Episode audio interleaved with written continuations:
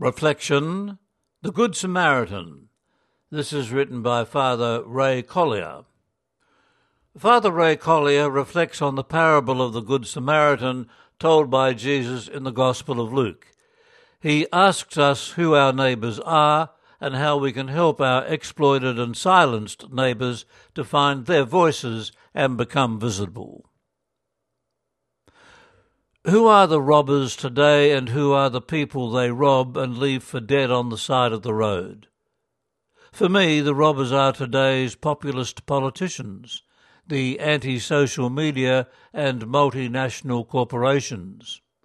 These people read the signs of the times and decided to exploit the voiceless poor by promising them a voice in their future. They tell them they will fulfill their dreams and hopes and then rob them of their voice by taking away their vote and leaving them for dead on the peripheries of society. To rob a person of their voice is to silence their cry for help, and that can be a form of death. We are living in an age of impunity in which global power has become dangerously unhitched from responsibility. Today's exploited and silenced people are our neighbours, our invisible neighbours. The question is, how do we become a neighbour to these invisible neighbours? I dislike the phrase Good Samaritan or Good Neighbour. I think it blunts the impact of the story. And this is why I prefer the word neighbour or Samaritan without the word good. What makes our neighbours invisible is their skin colour, their gender, or their nationality, or it might be their faith, their status, their financial circumstances, their food and job insecurity, or their education and their life values or choices. To make them visible, we must recognize them. We need to walk and talk with them.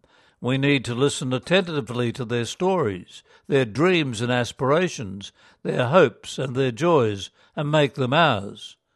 We must accompany them as they discern and find their voice and decide themselves how they will fulfill their aspirations, dreams, and hopes. Speaking for myself, I don't know my God. I know of my God, I know that my God lives in my invisible neighbour. The more I make my invisible neighbour visible, the more I get a glimpse of who my God is.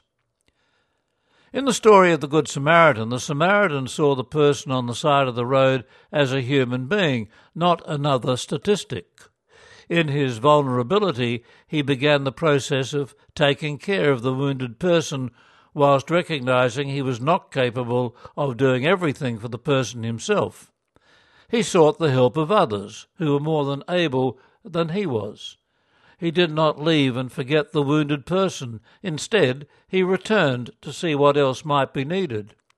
He listened attentively to his story and learnt more about him and his identity aside from being a victim of a brutal robbery. Pope Francis, in his encyclical Fratelli Tutti, Brothers and Sisters All, tells us the parable shows us how a community can be built by men and women who identify with the vulnerability of others, who reject the creation of a society of exclusion and act instead as neighbours, lifting up and rehabilitating the fallen for the sake of the common good.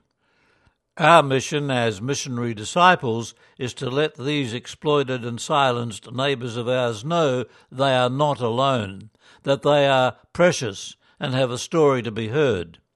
Pope Francis also tells us in his apostolic exhortation, Evangelii Gaudium, the joy of the gospel, that as part of his mysterious love for humanity, God furnishes the totality of the faithful with an instinct of faith, sensus fidei, which helps them to discern what is truly of God.